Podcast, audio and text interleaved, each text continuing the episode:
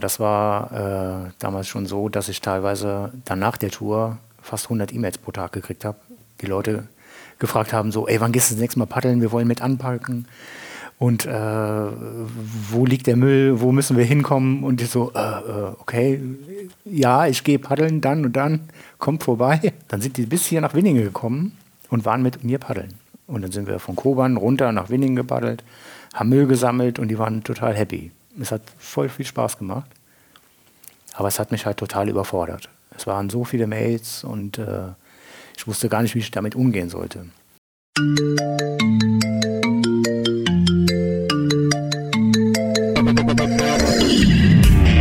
Rund ums Eck. Der Koblenz Podcast mit Alexandra Klöckner, Manolito Röhr und Stefan Marlow. Heute zu Gast bei Rund ums Eck der Fotograf, Künstler und Gründer des Clear River Project, Stefan Horch. Hallo Stefan. Hallo. Hallo Stefan. ja, Stefan, ähm, du hast dich so dem Kampf gegen Plastik und anderen Müll in Flüssen und Meeren verschrieben. Schon viele Jahre lang, ja. Aber bevor wir dazu kommen, würde ich dich gern so ein bisschen als Person auch vorstellen. Mhm. Du bist 49 Jahre alt, ja. Wohnst äh, mit deiner Frau und deinem Sohn. Wie alt ist dein Sohn? Äh, der wird bald 15. In, in Winningen, mhm. an der Mosel. Und ähm, ja, wenn man den Namen Horsch hört und Winningen, da denkt man ja eigentlich sofort an den Ingenieur und Gründer von Audi und mhm. Horch. Seid ihr verwandt, verschwägert oder ist das ein Zufall? Nein, es äh, gibt keine, also ich sage immer, ich habe keinen alten Horsch in der Garage stehen. Äh, es gibt eine Verbindung zu der ganzen Familie Horsch, äh, aber das ist sehr, sehr weitläufig, ja. Und, und Winningen war nicht immer dein Lebensmittelpunkt? Nein, tatsächlich bin ich geboren in Andernach am Rhein und äh, durch einen sehr guten Freund, wir haben damals zusammen Musik gemacht, hier in Winningen gelandet. Und jetzt seit 2000 bin ich schon in Winningen. Das war schon ganz schön lange, ja. Ja. Du hast nach der Schule und im Zivildienst zunächst mal Krankenpfleger gelernt, ja? Ja, genau. Also nach dem, äh, ich hatte so ein bisschen wilderen Lebenslauf, sage ich mal. Also ich habe eine Zeit lang Musik gemacht, äh, dann habe ich eine Ausbildung zum Elektriker gemacht, aber die Ausbildung zum Elektriker abgebrochen, weil ich lieber Musik machen wollte. Und dann dachte ich so, irgendwie muss mal was machen, was Handfestes sozusagen. Meine Eltern haben auch immer gesagt, so, willst du nicht mal was Richtiges lernen? Ja, und dann habe hab ich mich an meiner Mutter ein bisschen orientiert. Meine Oma war auch Krankenschwester. Meine Mutter ist Krankenschwester gewesen.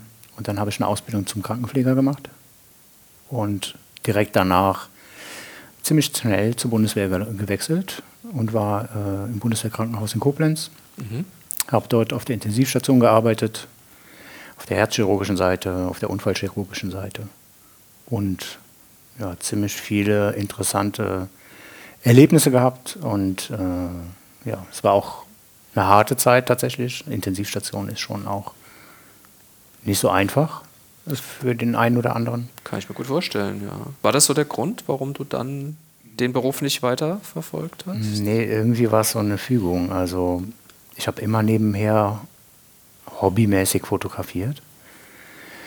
Und äh, dann gab es das Angebot, ja, äh, hier im, im BBZK gibt es einen Fotograf, der sucht eine, äh, eine Assistenz und eine äh, Urlaubsvertretung.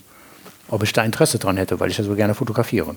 Ja, und dann habe ich mich da vorgestellt, wir haben uns unterhalten und dann durfte ich äh, im Fotolabor äh, ja, nach der Arbeit zusätzlich noch fotografieren. Da habe ich so ein bisschen mehr wieder gelernt, so was Fotografie genau bedeutet. Nicht nur auslösen und, und so weiter. Ja, und äh, meine Frau ist äh, Grafik- und Kommunikationsdesignerin, hat in Trier studiert. Und da hatte ich dann damals, als wir zusammengekommen sind, erste Berührungspunkte mit Photoshop. Und meine Frau hat dann damals gesagt, ja, ich kenne auch einen äh, ziemlich guten Fotografen. Und dann äh, bin ich zu Carsten Tormellen in Frankfurt. Der hat damals äh, die Jahrhundertmensch-Serie gemacht. Es war ein riesen, eine Riesenausstellung, Menschen porträtiert, die über 100 Jahre alt waren. Ah, okay.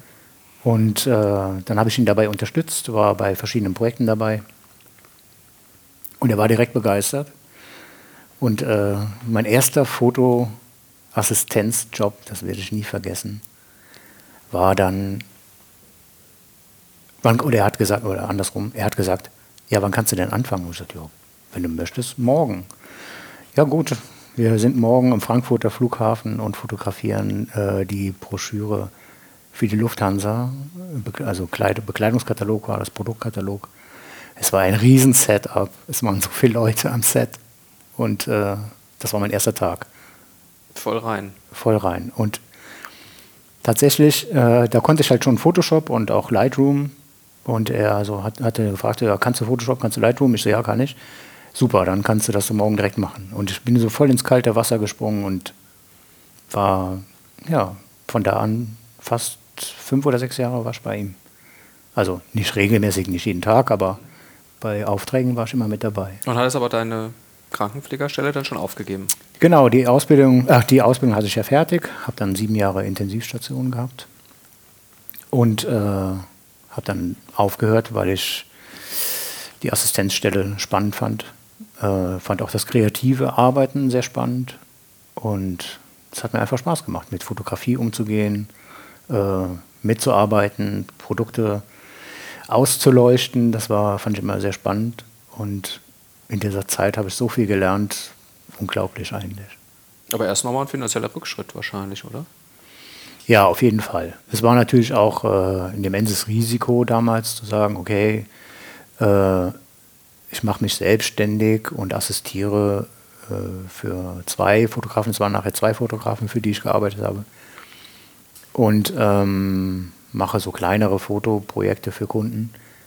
Das war natürlich ein Riesenrisiko. Und als unser Sohn dann auch noch auf die Welt kam, das war dann halt auch gerade frisch selbstständig. Und äh, ja, es war schon eine harte Zeit auch. Aber das hat sich ja dann doch sehr positiv dann angelassen. Ja, tatsächlich ähm, ist es so, dass ich während meiner Fotografie, egal in welchem Bereich ich fotografiert habe, immer kreative Impulse brauchte oder auch kreative Projekte gemacht habe und eigene Projekte ins Leben gerufen habe. Damals äh, das Zeig uns deinen Kleiderschrank-Projekt, das war, ist jetzt auch schon fast, ja, fast zehn Jahre her, wo das angefangen hat. Da habe ich äh, Menschen porträtiert, habe die einfach zu Hause besucht und wir haben uns unterhalten und äh, die haben dann quasi den Kleiderschrank aufgemacht und dann habe ich gesagt, ja, was trägst du denn so montags, wenn du ins Büro musst? dann haben sie gesagt, ja, Anzug, den, den, den Anzug. Und dann so, ja, und heute Dienstagsabends, wenn du auf der Couch liegst, was hast du an? Ja, Schlabberlook halt, ne? So. ja, dann zieh das doch mal an. Ja, meinst du wirklich? Und ich so, ja, komm, lass das mal fotografieren. Das sieht bestimmt cool aus. Und dann haben wir es fotografiert und dann quasi sieben Fotos gemacht, wie er jeden Tag was anderes anhatte. Und das wurde dann halt äh, damals veröffentlicht. Auch ausgestellt damals und äh, ja, es war halt schon auch ein total interessantes Projekt. So. Man hat super viele Menschen kennengelernt und äh, auch unterschiedliche ob das äh, Bankfilialleiter waren oder Studenten, die in irgendwelchen Studenten-Mini-Wohnungen waren. Äh, das war schon total verrückt. es hat super viel Spaß gemacht. Ja, das war das eine Projekt. Dann, äh, du konntest ganz gut dann auch leben von der Fotografie. Ja, ich konnte ganz gut leben von der Fotografie, ja, auf jeden Fall. Also man hat sich hochgearbeitet sozusagen. Es hat natürlich auch gedauert eine Zeit lang. Äh, mittlerweile bin ich, glaube ich, im 17. Jahr. 16 oder 17 Jahre, ich habe es vergessen. Das heißt, es ist nach wie vor dein Beruf.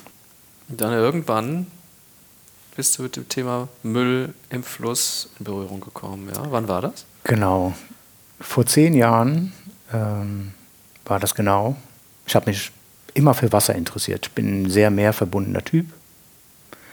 Und äh, dann hat ein Freund gesagt, ja, wieso gehst du denn nicht äh, auch Kajak fahren? Da gibt es so einen Kajakverein in Koblenz. Geh doch mal da hin, da ist so Mittwoch so ein Schnupperkurs und äh, kannst du mal ein bisschen ausprobieren. Und dachte ich, ja, warum nicht? Und dann bin ich da hin, angemeldet, mich in das Boot reingesetzt und das war so ein Wildwasserkajak und dann fährst du auf die Rheinlache drauf Dann drehst du dich erstmal nur im Kreis. Weil es war ist unheimlich schwierig zu fahren. So ein Wildwasserkajak und äh, da schwamm halt ein Fußball rum. Dann haben wir den eingesammelt oder ich habe den eingesammelt. Wir haben so aus Spaß so hin und her geworfen. Und äh, ja, dann habe ich ihn nachher mitgenommen und der war halt so, die Luft war raus, war so total kaputt. Dann haben wir ihn schon weggeschmissen. Eine Woche später wieder zum Schnupperkurs. Dann fährt man immer von der Rheinlache, von dem Bootshaus bis nach vorne zur Rheinspitze, also bis zur Inselspitze, da wo das äh, Freibad ist. In Koblenz, ne? In Koblenz, mhm. genau. Und ähm, fährt halt wieder zurück. Vielleicht einen Kilometer oder so ist es. Und jedes Mal schwamm da irgendwas. Eine Plastikflasche, da schwamm eine Folie im Wasser oder irgendein äh, Verpackungsmaterial. Dann habe ich das immer eingesammelt, aufs Deck gelegt und habe es in den Mülleimer geworfen. Und so fing das dann an, dass plötzlich so die Augen so darauf, ja, irgendwie das so wahrgenommen haben.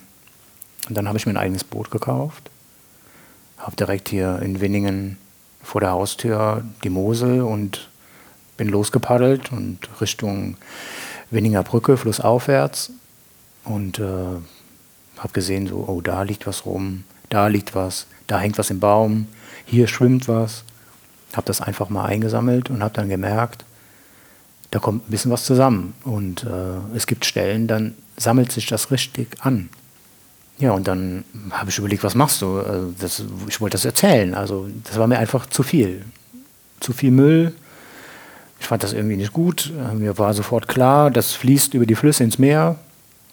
Ich liebe das Meer. Das soll da nicht hin. Und äh, dann habe ich es fotografiert, wie der Müll in der Natur liegt. Das hat niemand interessiert. Habe das dann über sozialen Medien so gezeigt. Das ist ja auch jetzt schon zehn Jahre her. Und dann waren die Leute alle so, ja, haben wir schon mal gehört oder wissen wir ja. Ist halt, ist halt so. Ja, okay, ja, damit konnte ich irgendwie nichts anfangen. Und dann war das auch so, dass ich im Urlaub ähm, das Boot natürlich mitgenommen habe, auf dem Bus obendrauf und dann manchmal, also wir zelten immer. Und dann fährst du halt mal vom Campingplatz äh, der am Wasser war, fährst du halt mal um die Ecke, wo halt nicht aufgeräumt ist, wo keine Touristen sind und dann hast du das Problem erkannt. Da waren teilweise 30, 40 Zentimeter hoch lag der Müll da. Und äh, das hat mich so richtig schockiert, wie viel das war. Dann habe ich davon auch Fotos gemacht und dann habe ich gedacht, das musste irgendwie angehen, das Problem. Dann gab es tatsächlich einen Zeitungsartikel mal und dann äh, hat das das Ganze irgendwie ins Rollen gebracht. Es ging plötzlich irgendwie, haben die Leute sich darauf gemeldet, fanden das irgendwie interessant. Dann habe ich mir überlegt, okay, ich muss das irgendwie anders fotografieren. Nicht so, wie es da in der Natur ist, sondern künstlerisch inszenieren. Und dann habe ich es inszeniert, fotografiert und habe eine Crowdfunding-Kampagne ins Leben gerufen, habe gesagt, ich würde gerne von Winningen bis zur Nordsee paddeln, aber die Bilder sollen entlang dieser Strecke nachher wandern und Menschen bewegen. Das war also der Gedanke. Ja, dann habe ich eine Crowdfunding-Kampagne ins Leben gerufen. Das hat auch tatsächlich geklappt. Und Wie viel Unterstützung hast du bekommen? Äh, es waren damals äh, 10.000 Euro. Okay. Und äh, davon konnte die Tour finanziert werden und äh, die Bilder konnten großformatig ausbelichtet werden. Und dann äh, gab es, ich meinte gerade überlegen, es waren in Neuwied in Duisburg, in Köln, in und an der Nordsee. Es, glaub, es waren vier oder fünf Ausstellungsorte. Und äh, das hieße dann auch im Nachgang immer, die Bilder dorthin fahren, aufhängen, dann hingen die dort sechs oder acht Wochen, wieder abhängen, zum nächsten Ausstellungsort fahren. War natürlich auch viel Reisen. Aber nochmal auf diese äh, Strecke, ich meine, das ähm, ist ja was, was äh, sich nicht vielleicht jeder direkt zutraut. Ja? Also wir reden da ja über 450 Kilometer oder wie viel? Genau, ja. Waren's, die du in 13 Tagen da gepaddelt bist. Ja. Ähm, hast du ein bisschen Muffensausen gehabt am Anfang vor der Strecke oder wie bist du da rangegangen? Oh, das ist schon so. Also ich habe mich einfach, ich paddel halt regelmäßig und äh, habe auch gar nicht so richtig gewusst, was mich so erwartet. Ich habe nur damals äh, auch ein Begleitfahrzeug gehabt, weil äh, ich ja irgendwo abends schlafen musste und wollte halt nicht einfach das Boot vollladen mit Essen, Zelt und allem, äh, allem drum und dran, was man so braucht, weil dann hätte ich länger gebraucht. Und äh, ja, ich habe mich einfach reingesetzt, konnte natürlich schon Kajak fahren, also das muss man auf jeden Fall auch, wenn man auf dem Rhein paddelt. Ich wollte sagen, der Schiffsverkehr ist ja Schiffsverkehr, riesig, ne? genau. Und äh, da gab es auch ein paar Situationen, die waren schon auch äh, schwierig, weil man ist sehr klein auf dem Rhein und wird auch schnell übersehen. Mhm. Und ähm, ja, aber ich habe einfach gedacht, ich mache das jetzt und ich tue es für, für uns, für uns alle. Und bin losgepaddelt. Wie lange warst du unterwegs? Zwei Wochen fast. Fast zwei Wochen, genau, ja. Okay. Ja. Und am vorletzten Tag oder am letzten Tag äh, ist die Crowdfunding-Kampagne geendet und hat dann auch, äh, ja, es war ein positives Ergebnis sozusagen, weil jeder, der schon mal eine Crowdfunding-Kampagne ins Leben gerufen hat, weiß, was dahinter steckt und wenn das Geld nicht zusammenkommt, kriegt man gar nichts. Es mhm. hätte halt auch in die Hose gehen können, aber mir war es in dem Moment äh, nicht so wichtig. Ich wollte es einfach machen. Das, du hast das intensiv begleitet auch äh, in einem Blog unter anderem? Genau, damals gab es einen Blog. Da war es so, dass jeden Tag Fotos und äh, meine Empfindungen so runtergeschrieben wurden. Da war ich noch nicht so medial äh, unterwegs wie heute. heute. Trotzdem haben so ganz viele Leute dann das wahrgenommen, ja? Ja. Bis zu 40.000. Genau, das war äh, damals schon so, dass ich teilweise dann nach der Tour fast 100 E-Mails pro Tag gekriegt habe. Die Leute gefragt haben, so, ey, wann gehst du das nächste Mal paddeln? Wir wollen mit anpacken. Und äh, wo liegt der Müll? Wo müssen wir hinkommen? Und ich so, äh, äh okay, ja, ich gehe paddeln dann und dann, kommt vorbei. Und dann kamen tatsächlich Leute und haben äh, Boto mitgebracht. Dann sind die bis hier nach Winningen gekommen und waren mit mir paddeln. Und dann sind wir von Koban runter nach Winningen gepaddelt, haben Müll gesammelt und die waren total happy. Es hat voll viel Spaß gemacht. Aber es hat mich halt total überfordert. Es waren so viele Mails und äh, ich wusste gar nicht, wie ich damit umgehen sollte. Hattest du damals schon Unterstützer, so ein kleines Team oder nee, noch gar nicht? Meine Frau äh, hat mich natürlich unterstützt. Äh, die fand das toll, meine Eltern fanden das toll. Äh, ein paar Freunde fanden äh, aus Winningen fanden es toll, was ich mache und haben dann gesagt, jo, wir kommen auch mal vorbei. Und ähm, aber es war, als dann ja so losging nach der Tour, musste ich das in eine Form bringen. Und da habe ich dann den Verein gegründet. Jetzt sind wir das Clean River Project e.V. und äh, seit 2016 eingetragen als gemeinnütziger Verein und äh, ja, sind Deutschlands größtes Projekt, was Plastikmüll aus Flüssen sammelt, vom Wasser aus. Nicht nur Plastikmüll, aber hauptsächlich Plastikmüll, oder? Ja, wir sammeln eigentlich alles ein, was nicht in die Natur gehört. Weil du findest äh, alles, außer Geld, Gold und Diamanten, sage ich immer. Aber du findest äh, Ölkanister, irgendwelche Chemikalien, natürlich jede Menge äh, Nahrungsverpackungen, Einweggrills, Katheterbeutel, Katheterbeutel, mhm. Schreibmaschinen, äh, Kühlschränke, alles, was du dir vorstellen kannst. Verrückt. Aber es ging ja dann in der Organisationsform erstmal so langsam voran, würde ich mal sagen. Ne? Ihr wart ja nicht gleich so viele Leute, wie ihr jetzt seid. Wie viel seid ihr jetzt aktuell? Äh, wir sind sechs fe feste Mitarbeiter mhm. und so roundabout sechs freie die, äh, und Ehrenamtliche, die kontinuierlich arbeiten. Je nach Projektvorhaben sind sie mehr oder weniger involviert. Ja. Als ihr dann angefangen habt, so die ersten Aktionen waren, glaube ich, diese Cleanups, die ihr veranstaltet habt. Ne? Auch teilweise als, als Festival, ne? in 2017 war das. Genau, wir haben äh, ein Cleanup-Festival hier an der Mosel gemacht. Äh, waren hier auf der Windinger Campinginsel, haben das als Standort genutzt und haben drei Tage äh, von, ich glaube, es war oberhalb von Mosel-Sürsch, sind wir, glaube ich, gestartet. Und äh, bis nach Winningen runter haben wir drei Tage Müll gesammelt. Da kam einiges zusammen und das war, ja, also, also man äh, hat auch das Gefühl, du kannst die ganze Zeit weitersammeln.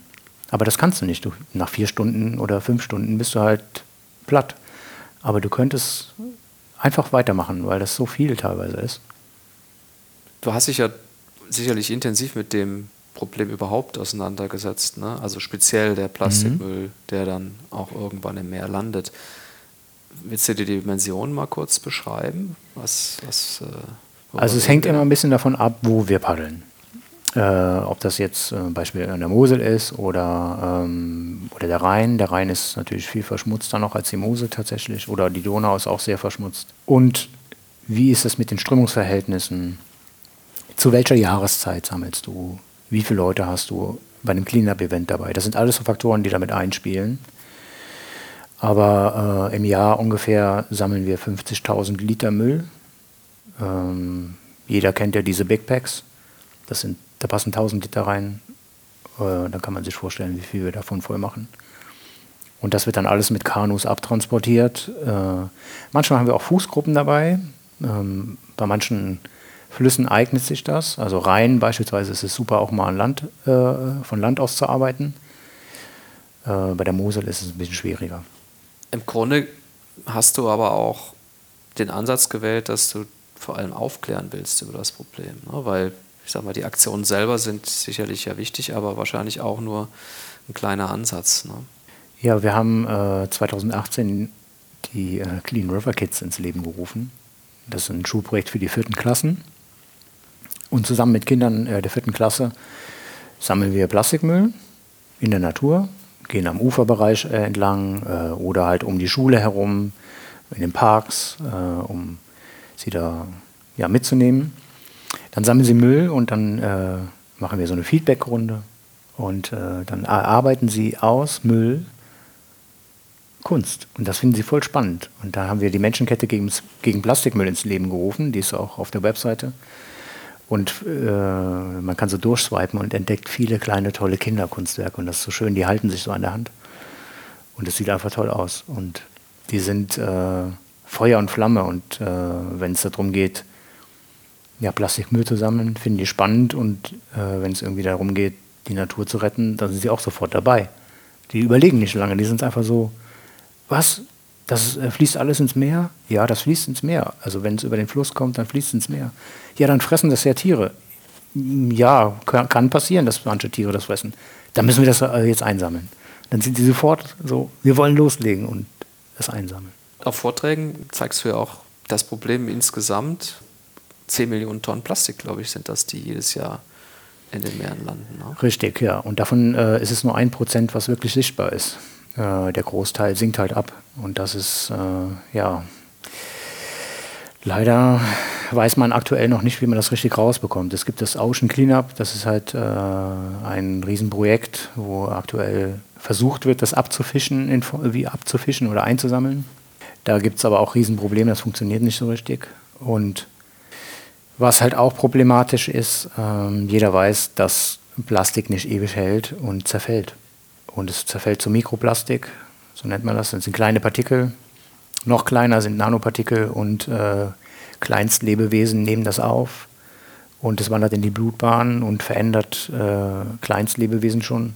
Und wenn der Mikroplastik, also wenn das Mikroplastik im Meer ist, wir kriegen das nie mehr raus. Also zum Stand jetzt gibt es keine Technik, die das irgendwie rausfiltern kann. Und ähm, wer weiß, was das mit der Tierwelt macht. Wer weiß, was das mit uns Menschen macht.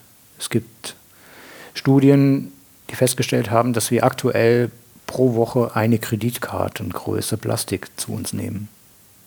Oh, das ähm, macht einem nicht viel äh, Mut. Ja, ja wo, das ist schwierig. Ähm, Franziska und ich, Franziska ist zweite Vorsitzende, wir waren zusammen mal bei einem Vortrag. Äh, also wir waren eingeladen, äh, von der Bundesregierung war das damals eine Veranstaltung da war, ähm, waren Wissenschaftler da und, und, und, und. Und da waren Menschen, die gesagt haben, aktuell ist es so von der Problematik, müssen Sie sich so vorstellen, simpel erklärt, Sie verschlucken eine Murmel, entweder kommt sie morgen oder übermorgen wieder raus oder halt nicht.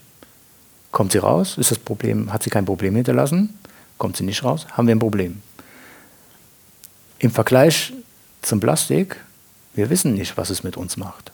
Es kann sein, dass es irgendwas mit uns macht. Es kann auch sein, dass es nichts mit uns macht. Wir wissen es nicht.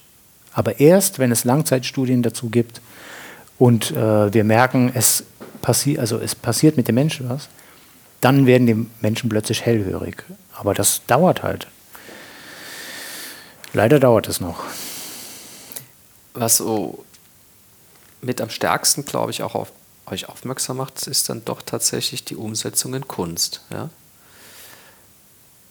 Denn äh, ich glaube, dass also gerade auch die Fotos, äh, da ein Foto im Sinn, wo du in deinem Kajak praktisch äh, umringt bist von Müll. Also du hast den Müll, den du gesammelt hast, arrangiert im Studio und hast dich mit deinem Kajak oben drauf gesetzt, glaube ich. So ist es wahrscheinlich entstanden, ja. Es ist tatsächlich direkt nach einem Cleanup-Event entstanden. Oder so, ja, okay. Mhm. Ähm, es war damals äh, am Bootshaus. In Koblenz wurde es tatsächlich fotografiert und im Boot sitze ich nicht selber. Man denkt immer, ich würde selber drin sitzen, weil es mein Boot ist. Aber es war damals äh, mein Kajaktrainer, der Jan. Und ähm, ich habe es aus vier Meter Höhe die Kamera aus dem Haus rausgefahren mit Stativ und äh, rauspositioniert und dann ausgeleuchtet und fotografiert, äh, um zu zeigen, dass die Menge, die man auf dem Foto sieht, ungefähr die Durchschnittsmenge von einem Kilometer, einem Kilometer Flussmüll in Deutschland ist. Wenn man das Foto sieht, ist es äh, natürlich sehr erschreckend. Äh, die Leute sind immer so, die können sich das gar nicht vorstellen. Aber leider ist es so. Also so stellen wir es fest. Also natürlich sind nicht alle Flussabschnitte so voll mit Müll. Aber ähm, es gibt Stellen, da liegt dann halt die vierfache Menge. Du hast ja auch viele andere Ideen, wie du das in Kunst umsetzt. Ähm, wie kam der Antrieb eigentlich aus Müllkunst zu machen? Naja, also ich hatte eben erwähnt, dass äh, ich Fotos gemacht habe von dem Müll, wie er in der Natur liegt. Und das hat niemand interessiert. Die Leute waren alle so, ja, kennen wir doch. Ne? Und dann habe ich es anders fotografiert, habe mir ein Lichtkonzept überlegt, habe den, den Müll arrangiert, fotografiert und plötzlich waren die Leute so, ach, das sieht ja toll aus. Sieht ja auch irgendwie so total futuristisch aus, wenn man da so eine Schreibmaschine sieht, die total abgeranzt ist, vielleicht sogar mal einen Designpreis gewonnen hatte irgendwann mal. Und äh, dann waren die so, ja, wo kommt das denn her? Und so, ja, aus dem Fluss vor, vor unserer Haustür. Und das haben die dann gar nicht so richtig erst gecheckt. Manche haben gedacht, das ist gemalt sogar tatsächlich.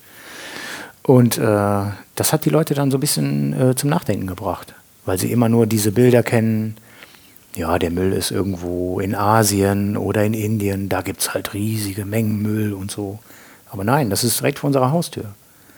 Und da, das hat viele zum, zum Umdenken gebracht. Und viele Menschen sind einfach viel sensibler da, plötzlich. Also jetzt so nach 2015 war die Tour, jetzt sind wir bei 2023. Und seit 2015 gibt es die Bilder auch. Schon die ersten Bilder sind dort entstanden und mittlerweile in vielen Ausstellungen auch schon gewesen, durch Deutschland schon gereist, auch äh, bis nach Holland sogar schon gereist. Und das hat echt viele Menschen so zum Umdenken gebracht. Der Ansatz ist ja vor allen Dingen auch dem Ganzen so eine spezielle Ästhetik zu geben. Ja, ja also das ich, tatsächlich irgendwie finde ich es auch selber spannend. Also die Dinge so zu, ähm, nicht nur, also manche Dinge sind einfach schön. Die legt man hin, äh, hat sein Lichtkonzept, fotografiert es, ist relativ simpel. Äh, immer aus der Vogelperspektive, immer auf weiß und es strahlt unheimlich. So, es hat einen totalen Strahlungseffekt. Und manche Produkte sehen einfach stylisch aus. Manche arrangieren dann nochmal extra. Ich hatte beispielsweise mal äh, eine Folie, fast vier Meter lang war die, äh, so eine blaue Folie, die habe ich dann so gedreht und gewendet, habe dann daraus einen Wal geformt und dann fotografiert. Und äh, mittlerweile ist es auch das bestverkaufteste Kunstwerk tatsächlich. Und ähm, ja, die Menschen finden es einfach toll und ich finde es auch sehr, sehr schön. Es sieht einfach toll aus. Mir gefällt es auch man muss erst die Schönheit dann darin wahrscheinlich erkennen, um dann die Leute nochmal aufmerksam zu machen aufs Problem. Ne? Sonst schaut ja. man vielleicht gar nicht so gerne hin. Ja? Aber der Transfer von der Schönheit zu dem tatsächlichen Problem, der findet ja dann trotzdem statt. Ja, also ich versuche auch äh, bei allen meinen Dingen, ist das so, glaube ich, so eine Grundeinstellung, die ich habe. Manchmal ist die ist einfach da. Ich versuche auch in dem Negativsten immer noch irgendwas Positives zu sehen. Und äh, natürlich ist das ein negatives Ereignis. Die Leute werfen Müll in die Natur, die Leute bringen ihren Müll illegal irgendwo hin und äh, die Weltmeere sind voll von Müll. Es wird noch viel schlimmer werden. Leider wird es noch viel schlimmer werden. Aber es macht unheimlich viel Spaß, das auch wieder wegzunehmen. Die Leute sind so voll begeistert und haben Lust, was Gutes zu tun. Was nicht heißen soll, dass jetzt irgendwelche Menschen extra Müll in die Natur schmeißen sollen, damit wir was zu tun haben an dieser Stelle. Weil irgendwie wollen wir ja auch irgendwann mal damit aufhören. Das, wär, das ist das Ziel. Irgendwann muss es das Projekt vielleicht gar nicht mehr geben, weil es keinen Müll mehr gibt. Das wäre toll. Wenn wir nochmal so ein bisschen zurückblicken, äh, 2015 diese Tour, die war ja nicht die, die einzige. Du hast dir 2019 ja nochmal eine längere Tour äh, überlegt. Du bist da von Koblenz nach Berlin gepaddelt. Ja. In, glaube ich, 30 Tagen. Ja, das war die schlimmste Tour, die ich je gemacht habe. ich habe ein Foto gesehen auf deiner Internetseite von deinen Händen. Ja. Die sahen ja aus, als hätten die praktisch 24 Stunden am Tag im Wasser gelegen. Ja, so ungefähr war es auch. Es war nicht 24 Stunden, aber es war auf jeden Fall äh, ziemlich hart. Also ich bin gepaddelt. Äh, ich hatte ein tolles Team, was mich begleitet hat. Ähm, wir haben sieben Cleanup-Events auf der Tour veranstaltet und hatten über 1000 Leute, die mit angepackt haben, Müll zu sammeln. Symbolisch bin ich diese Strecke komplett gepaddelt und in Koblenz äh, ging es los. Und äh, der ganze Kajakverein ist mitgepaddelt. Äh, teilweise äh, kamen andere Kanuvereine äh, mit dazu. Aus, die Bonner waren da und, und, und, und Düsseldorfer waren da, Duisburger waren da und die sind mitgepaddelt. Das war richtig toll. Ähm, wir hatten Strömung. es ging quasi äh, Richtung Meer. Es war super schön. Und dann biegst, biegst du in Duisburg in den Kanal ab und du denkst so, wer hat die Handbremse gezogen? du hast keine Strömung mehr. Und ähm, plötzlich ging es los mit Schleusen. Und äh, klar, ich hatte das alles äh, im Kopf und wir hatten uns auch gut vorbereitet und hatten versucht auch im Vorfeld äh, Genehmigungen einzuholen, was nicht immer geklappt hat. Äh, manche Schleusenwarte durften mich nicht schleusen. Das hieß immer aussteigen, um die Schleuse manchmal drei, vier Kilometer laufen mit Boot. Boah. Äh, dann So wieder, weit, ja? ja, je nachdem, wo du bist, musst du das Schleusentor komplett äh, umfahren, also aussteigen und dann umlaufen sozusagen. Wahnsinn. Und dann, äh, das war schon echt anstrengend. Ähm, ja, und dann, äh, als ich in den Kanal abgebogen bin und dann an dem Abend, ich glaube, wir waren, es war Oberhausen. Und äh, ich war fix und fertig. Also da habe ich schon gedacht, so, oh Gott, jetzt, äh, ich glaube, es waren noch 23 Tage oder so. Es war richtig hart. Und ja, aber wir hatten echt super viel Spaß auch während der Tour. Es war richtig anstrengend zwar auch. Aber das Team kam immer mal wieder dazu, zu den Cleanup-Events. Wir hatten halt freiwillige Helfer, die mit angepackt haben. Und äh, um den ganzen Event auch zu organisieren, dann kamen da teilweise bis 120 Leute und haben mitgesammelt. Und äh, es gab noch mal zwischendurch auch ein Konzert in Hannover und, und, und das war ein mega Erfolg für uns. Also, hatte ich das sozusagen getragen und Ja. davon abgehalten, auf, aufzugeben. Ja, und jetzt nochmal, als du eben gesagt hast, ja, deine Hände, die sahen ja aus, als ob sie 24 Stunden im Wasser waren. Das werde ich auch nie vergessen. Das war so ein Tag morgens um fünf, glaube ich, oder so, bin ich ins Boot. Es hat geregnet, wie verrückt. Es war stockdüster und ich hatte nur so eine Stirnlampe und äh, auf dem Hä- also auf dem Kopf äh, so eine Lampe, damit die Schifffahrt mich erkennt. Also es war stockdunkel und du paddelst und es hat geregnet und geregnet. Das Boot ist zwar abgedeckt, also da ist so eine Spritzdecke, damit es nicht reinregnet, aber das hat dann nichts gebracht. Irgendwann nachmittags äh, hat es dann aufgehört zu regnen, das weiß ich noch, und dann bin ich bis nach Münster gepaddelt und kam dort an und war fix und alle. Und dann war da so ein Kanuverein, äh, Ruderverein. Ich dachte so, oh, ich, bin, ich hab's geschafft. Und dann habe ich gemeint so, hallo, ich bin der Stefan, bin vom Clean River Project, ich paddel gerade bis nach Berlin. Und die so, ach, Wahnsinn, ja. Äh, dann habe ich gemeint, ja, ist Franziska mit unserem Auto schon da? Und dann meinte sie so, nee. Und ich so, "Hm, okay. Ist das nicht der Kanuverein? Nee, nee. Du meinst bestimmt den anderen Ruderclub. Ich so, ja. Kann sein. Ja, da musst du aber noch mal äh, zwölf Kilometer weiter paddeln. Oh. Zwölf Kilometer. Weißt du, und dann waren es irgendwie, am Ende waren es 74 Kilometer im Kanal. Ohne Strömung, das war schon hart. Von morgens fünf bis abends um acht. Komplett durchpaddeln. Wahnsinn, ach, der Rücken muss doch auch wahnsinnig dann beansprucht werden, oder? Das Sitzen ist eigentlich das Problem, dieses ständige Sitzen und äh, irgendwann gewöhnt man sich dran, aber ich hatte tatsächlich dann irgendwann auch äh, Rückenprobleme. Als wir in, also Hannover, da werde ich nie vergessen, da hatten wir äh, einen riesen Cleanup, da waren ultra viele Menschen. Äh, wir hatten noch eine Band da, die da gespielt hat. Es war richtig toll. Es war sommerliche Atmosphäre, es war super. Und einen Tag später war Day Off, also ein Tag frei. Das war der einzige Tag frei in 30 Tagen. Und ich dachte so, ach, wunderbar, heute machst du mal gemütlich. Die Sonne schien. Und dann äh, hatten wir das Begleitfahrzeug und da dachte ich, oh komm, du könntest auch mal ein bisschen das Auto aufräumen. Lädst mal alles aus und dann guckst du mal. Alles ausgeladen und dann Hexenschuss. Nein.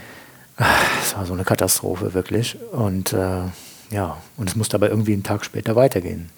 Ja, und dann, wie man das halt so macht, ne? also Ibuprofen eingenommen, äh, Übungen gemacht, Dehnübungen gemacht, auf einer Rolle gerollt und dann irgendwie am nächsten Tag sich äh, in dieses Boot reingehieft. Ja, und dann weitergepaddelt. Deine Frau hat das ja sicher auch alles hautnah mitbekommen. Die war nicht mit dabei, die waren nur vereinzelt bei Cleanup-Events, war sie mit Ja, dabei. In schon, Hannover. Wenn du dann einen Hexenschuss hast, oder? Ja klar, wir haben jeden Tag telefoniert. Und dir nicht gesagt, hier, jetzt ist aber mal gut und du ruinierst deine Gesundheit? das hat sie nicht gesagt, nee. Sie hat mir immer gut zugeredet und hat gemeint, du schaffst es schon und lass den Kopf nicht hängen, weil zwischenzeitlich habe ich echt gedacht, so, wie soll ich das schaffen? Das ist, echt, das ist schon anstrengend, weil ich war jetzt kein, ja, wie soll ich sagen, ich bin ja kein Athlet, ich bin Hobbypaddler. Ne? Und äh, gut, ich habe mir von Anfang an immer das Tempo eingeteilt. Ich war nie, äh, nie schnell. War so ein paar, äh, werde ich nie vergessen. Oh, einer aus unserem Kajakverein, der sagte noch so, äh, oh, das ist aber schon eine ganz langsame Tour hier, ne? weil der sehr ambitioniert paddelt. Da sage ich ja, du liegst auch morgen auf der Couch und ich sitze im Boot und muss noch bis nach Berlin. Ne? Und du musst ja die Kräfte einteilen. Und äh, ja, es war anstrengend, es war, es waren Höhen und Tiefen dabei, es hat richtig viel Spaß gemacht. Ich bin als erster, glaube ich, über das äh, Wasserstraßenkreuz gepaddelt. Oben eine Brücke mit Wasser, unten drunter die Elbe. Und wir haben uns dafür eine Genehmigung eingeholt und das war äh, tatsächlich, haben wir es geschafft. Und an dem Tag war auch ein Kamerateam tatsächlich auch da und die haben es dann mit Drohne gefilmt und so. Das war, das war irgendwie schon, ja, ich habe mich irgendwie, äh, es war was Besonderes. Es war richtig toll. Ja, am Ende braucht es wahrscheinlich solche Aktionen, um dann wirklich die Aufmerksamkeit zu bekommen, oder? Glaubst du, dass du ohne zum Beispiel diese Tour, äh, so, dass ihr so bekannt geworden wärt, wie ihr jetzt schon seid, auch bundesweit? Ihr seid ja wirklich bundesweit bekannt. Ja, also es gibt natürlich viele, die immer noch sagen, so Clean River Project, hm, habe ich noch nie von gehört. Und äh, dann kommst du woanders hin und sagen, sie, ich habe sie schon im Fernsehen gesehen. Sie haben doch damals so eine halbe Stunde, gab es im Fernsehen über sie und so. Und äh, ich war auch schon mal bei dem Cleanup-Event dabei, hatten wir alles schon. Ähm, ja, aber die Tour hat uns immens gepusht. Also das muss man wirklich sagen. Also wir hatten, glaube ich, über vier Millionen Menschen waren es damals, die es äh, über Medien halt mitbekommen haben. Es gab halt einen halbstündigen Fernsehbericht darüber im SWR-Fernsehen. Und das hat uns echt gepusht. Tja, und dann kam Corona und da war die Pandemie da. Und es war wirklich, äh, von heute auf morgen war alles äh, wie ein Börsencrash sozusagen. Und äh, wir konnten nichts mehr machen. Wir konnten keine Cleanup-Events mehr machen. Wir konnten keine Schulprojekte mehr machen. Wir standen quasi auf der Stelle. Die Vorträge, nichts, also niemand konnte Vorträge machen, äh, veranstalten, also es gab keine Veranstaltung. Dann haben wir so vereinzelt wieder so kleine Mini-Cleanup-Events machen können und äh, nach und nach uns wieder nach vorne gekämpft, sozusagen. Die Projektgelder, wir hatten dann zwischenzeitlich Förderung bekommen. Da mussten wir auf, erstmal auf Pause stellen. Und äh, ja, als dann wieder ein bisschen mehr möglich war, das war 2021, äh, haben wir es dann geschafft, ähm, die Pures Gold-Ausstellung ins Leben zu rufen. Das war so eine Pop-Art-Ausstellung gewesen. Pop-up Art-Ausstellung. Und ähm, ja, pures Gold sind Fotokunstwerke. Ähm, sind alles vergoldete Gegenstände, also lackierte Gegenstände, keine echt vergoldeten Gegenstände. Dann mit dem gleichen Lichtkonzept, auch wieder aus der Vogelperspektive, großformatige Bilder, sehr strahlend. Wir hatten die neue Schule für Fotografie, 14 Tage. Und in diesem Raum wurde der komplette Recyclingprozess erklärt. Es gab verschiedene Stationen, äh, wo Interviewpartner äh, Videos abliefen. Also wir haben Interviews gedreht mit verschiedenen Menschen aus der Plastikindustrie. Äh, die konnte man sich dort anhören. Ähm, dann gab es äh, eine Müllstation, wo man mit 60 Liter Müll kommen konnte und den dort sortieren konnte.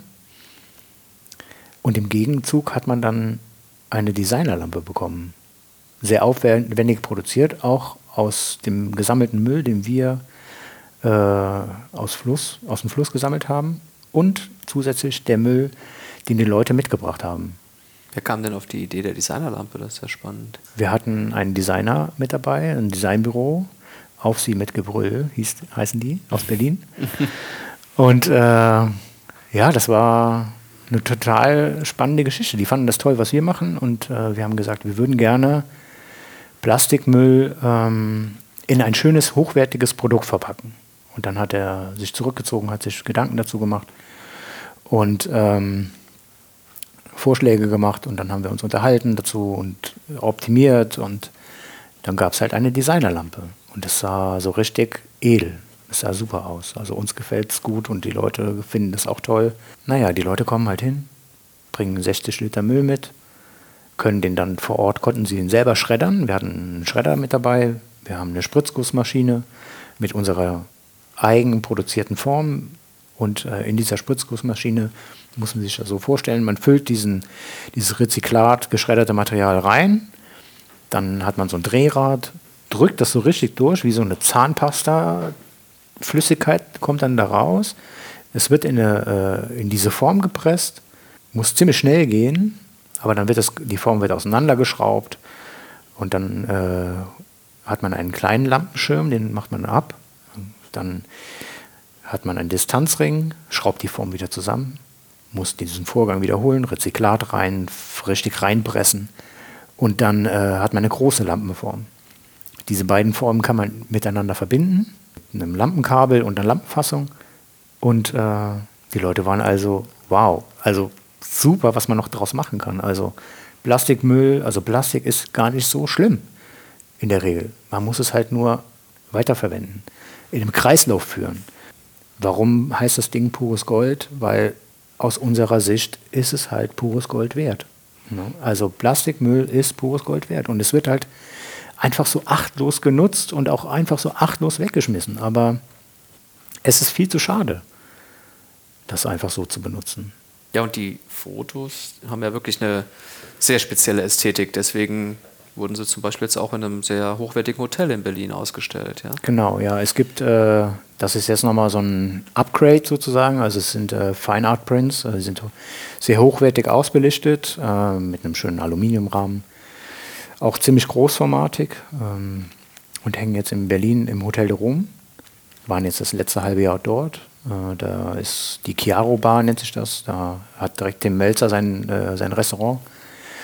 Und äh, ja, das ist äh, auch, ja, auch mal für mich irgendwie oder für uns auch schön, das mal zu sehen, äh, wie edel das sein kann. Also wie edel Müll eigentlich sein kann.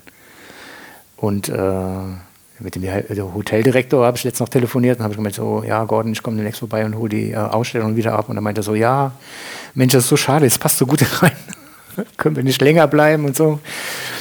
Und dann meinte ich, ja, also wir haben schon den nächsten Termin, jetzt kommen Sie, äh, ab 1. April kommen Sie nach Rüdesheim in das Bies Restaurant.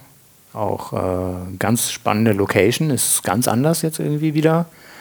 Ähm, aber ich freue mich sehr drauf. Spannend. Aber jetzt so die Basisarbeit äh, des Vereins sind nach wie vor die Cleanups, gehe ich von aus? Genau, also wir haben aktuell Cleanup-Events, äh, die sind öffentlich. Mhm. Wir sind auch dieses Jahr auf Cleanup-Tour in äh, mehreren Städten. Da kann jeder kommen, der Lust hat, Müll zu sammeln. Termine stehen auf der Website, nehme ich an? Termine stehen auf der Webseite, genau. Wann geht's los? Äh, jetzt Ende April. Dann haben wir Kooperation mit Unternehmen. Äh, wir machen Teambuilding-Events mit Unternehmen. Auch ganz spannende Geschichte, Menschen, die wirklich mit anpacken wollen. Und, ähm, Erzähl mal, wie, wie, äh, wie läuft das dann ab? Du, du gehst in Unternehmen und schlägst das vor? Oder, also genau, ja. Also wir haben verschiedene Anfragen oder gehen auch auf Unternehmen zu und äh, sie sind natürlich alle in, diese, in dieser Phase, äh, Nachhaltigkeit ist für uns ein Thema, äh, soziales Engagement ist für uns ein Thema und äh, Unternehmen wollen halt ähm, ja auch ihren Mitarbeitern was bieten. Ne? Und ja, und wir bieten quasi die Plattform, kommt vorbei, wir organisieren alles und wir gehen gemeinsam Müll sammeln. Und äh, ähm, im letzten Jahr ich, äh, hatten wir einen riesen Cleanup äh, gehabt mit einem Unternehmen, also mit Sulo. Äh, ein, man kennt Sulo ja eigentlich nur, die, das ist doch der Mülltonnenhersteller, aber eigentlich machen die noch viel mehr. Und ähm, wir haben mit denen Cleanup gemacht und äh, parallel habe ich dann noch aus dem gesammelten Müll mit, von den Mitarbeitern ein Kunstwerk extra für sie gemacht. Daraus ist äh, Wally entstanden. Also Wally, den Film kennt wahrscheinlich jeder. Wally räumt die Welt auf, aber Wally halt komplett aus, äh, aus Müll gesammelt und äh, die waren total happy und die meinten so, das passt so zu uns äh, und er ist so, er guckt auch so freudig, weil die haben die Augen selber gelegt vor Ort und er guckt so, er strahlt so und hält so eine äh, Elektro-Chip-Karte hoch und das sieht so, so positiv aus, dieses Bild und die waren richtig ja, begeistert von unserer Aktion, gemeinsamen Aktion. Auch was richtig Gutes zu tun für diesen Planeten. Nicht nur einfach irgendwie sagen, okay, äh, ja, wir unterstützen irgendwie irgendwas. Okay, kann man natürlich auch machen, ist auch super, ist, wollte ich jetzt damit auch nicht irgendwie negativ äh, ausdrücken, aber die finden es halt einfach toll, man kommt da hin, packt mit an und beseitigt das Problem. Fertig. Mhm. Ja, ja, so funktioniert es oft. Ja. Dass die Leute dann einen anderen Bezug zu entwickeln. Das heißt, ihr überlegt euch immer wieder neue Ansatzpunkte, um die Leute mit einzubinden. Genau, ja. Ähm, ihr habt da noch was, glaube ich, neu äh, ins Leben gerufen, was dieses Jahr umgesetzt werden soll. Recycling Roadies. Genau, die Recycling Roadies. Ja, die sind äh, eigentlich aus dem puren Gold so ein bisschen entstanden. Also es ist ähm, der komplette Recyclingprozess, äh, aber in mobiler Version. Also wir haben ein Fahrzeug mit Anhänger, äh, fahren an die Schulen. Äh, Zielgruppe ist ungefähr sechste bis äh, elfte Klasse und ähm, wir bauen alles auf, wir haben alles dabei, gehen mit Jugendlichen Müll sammeln und dann äh, werden sie äh, natürlich auch konfrontiert mit dem, was sie gefunden haben, woraus besteht das. Es gibt verschiedene Lernstationen. Dafür sind zwei äh, Mitarbeiter äh, auch kontinuierlich mit beschäftigt tatsächlich. Ja, erklären den Recyclingprozess, dann schreddern die den Müll ähm, also waschen ihn, schreddern ihn und auch in der Spritzgussmaschine wird er sofort verarbeitet. Und sie bekommen sofort ein Ergebnis. Und äh, das Ganze ist halt finanziert durch die Herzenssache, SWR Herzenssache und Sparda-Bank. Das war für uns auch mega richtig toll. Wir können richtig tolle Sachen machen die nächsten drei Jahre und äh, ja, im Ahrtal und äh, an den Flutregionen oberhalb der Mosel halt arbeiten. Ja. Das heißt, ähm, es bedarf einfach auch um dann, sagen wir mal, so, ein, so eine Auswirkung zu erzeugen, bedarf es halt einfach auch dieser professionellen Strukturen. Genau, also es, bei uns läuft alles sehr professionell ab. Also wir haben alle geschulte Mitarbeiter, äh, die natürlich auch ja, davon leben mittlerweile. Ähm, ist praktisch ja, ein kleines ist, Unternehmen, ja? Es ist ein kleines Unternehmen, ja. Ähm, Franziska, äh, Franziska Braunschädel, die zweite äh, Vorsitzende, hat äh, ihre Masterarbeit über das Projekt damals geschrieben und äh, eigentlich in dieser Masterarbeit beschrieben, wie kann man, ein, wie kann man klassische Vereinsstrukturen in, in, in das jetzige Zeitalter katapultieren. Ja, wir haben einen wirtschaftlichen Geschäftsbetrieb und wir haben äh, ja, verschiedene Säulen, wo äh, die Gemeinnützigkeit drüber läuft. Und das ist einfach ein, ich glaube, ein zukunftsorientiertes äh, wie soll man sagen, ein zukunftsorientiertes äh, Geschäftsmodell vielleicht für andere Unternehmen. Wir sind nicht profitorientiert, das muss man dazu sagen. Also ja, das ist, es macht halt unheimlich viel Spaß, so zu arbeiten. Es ist äh, nie so ein riesen Leistungsdruck dahinter, sagen wir es mal so. Aber im Grunde genommen verschreibst du ja jetzt auch deine, einen Großteil deiner Zeit, deiner Arbeitszeit, mhm. ja. dem Projekt oder dem Unternehmen in Anführungszeichen, ja. immer man das sieht. Du kriegst Gehalt wahrscheinlich, aber das ist ja, weil es alles gemeinnützig ist, ist es ja auch, auch gedeckelt. Ne? Also letzten Endes zieht sich ja wie so ein roter Faden durch dein, deine Vita, dass dir jetzt das Geld verdienen jetzt nicht an erster Stelle wichtig ist. Nee, wenn ich meine Überstunden angucke.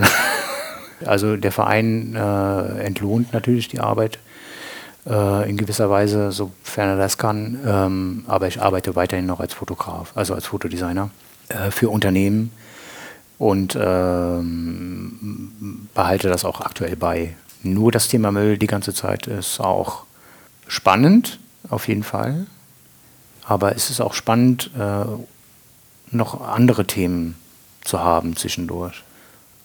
Das äh, bringt den Kopf einfach noch ein bisschen mehr zum, ja, mehr kreative Impulse sozusagen. Habt ihr aktuell noch Möglichkeiten, euch jetzt personell zu verstärken, sowohl also was jetzt die finanzielle Perspektive angeht, oder, oder braucht ihr sogar noch Verstärkung? Äh, wir waren bis jetzt vor kurzem auf Suche, ähm, haben aber jetzt jemand gefunden. Und klar, ähm, wir sind, würden das Team gerne weiter ausbauen. Ähm, aber das ist aktuell finanziell nicht möglich. Also wir sind mit sechs Personen dauerhaft beschäftigt würden das natürlich gerne erweitern, aber dafür braucht es einen finanziellen weiteren Schritt. Und das äh, ist in der aktuellen Situation schwierig.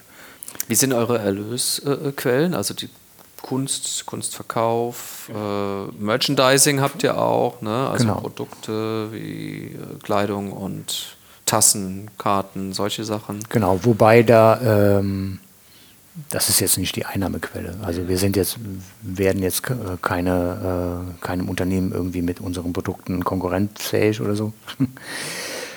ähm, nein, also es sind klassische Sponsoring von Unternehmen, ähm, dann auch Teambuilding-Events, Kunstverkäufe, ähm, dann die Schulprojekte beispielsweise, die Recycling Roadies, also die Clean River Kids und die Recycling Roadies sind alles Projektgeld finanzierte Projekte Förderungen sozusagen.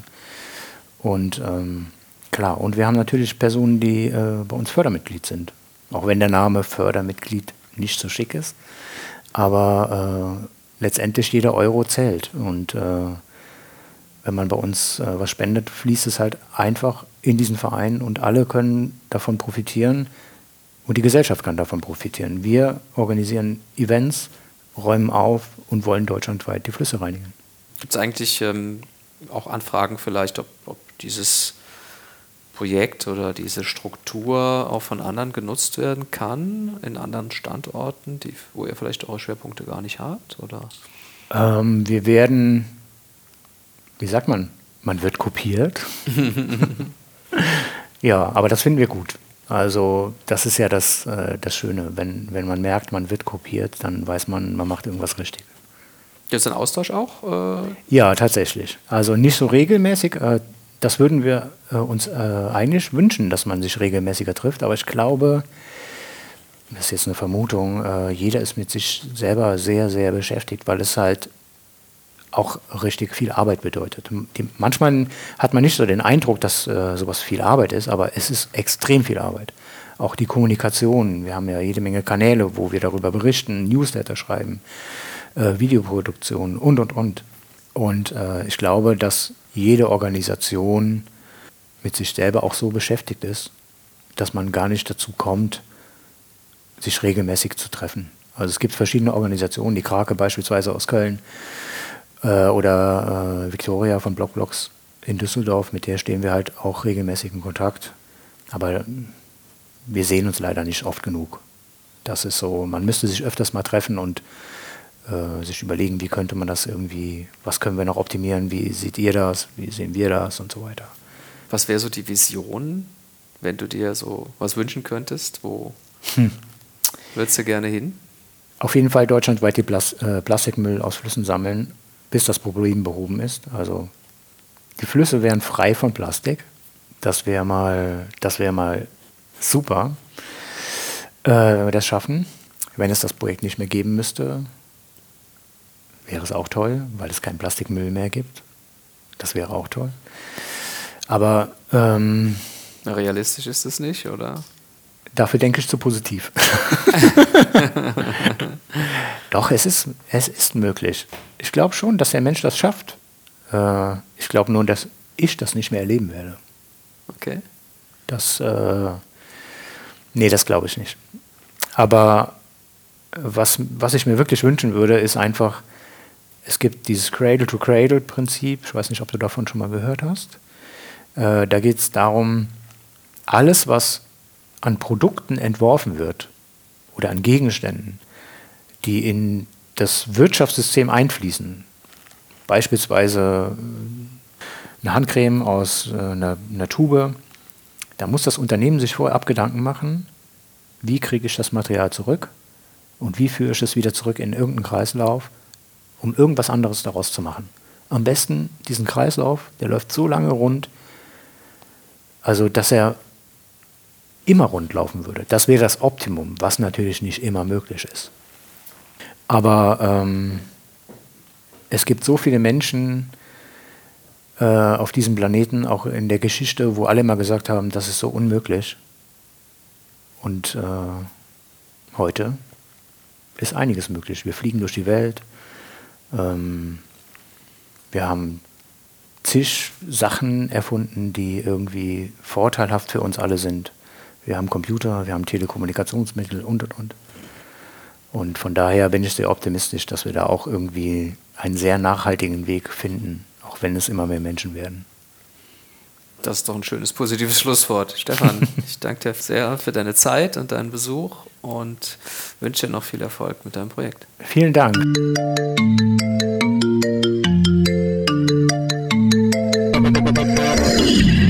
Das war Rund ums Eck, der Koblenz Podcast. Vielen Dank fürs Zuhören und bis zum nächsten Mal.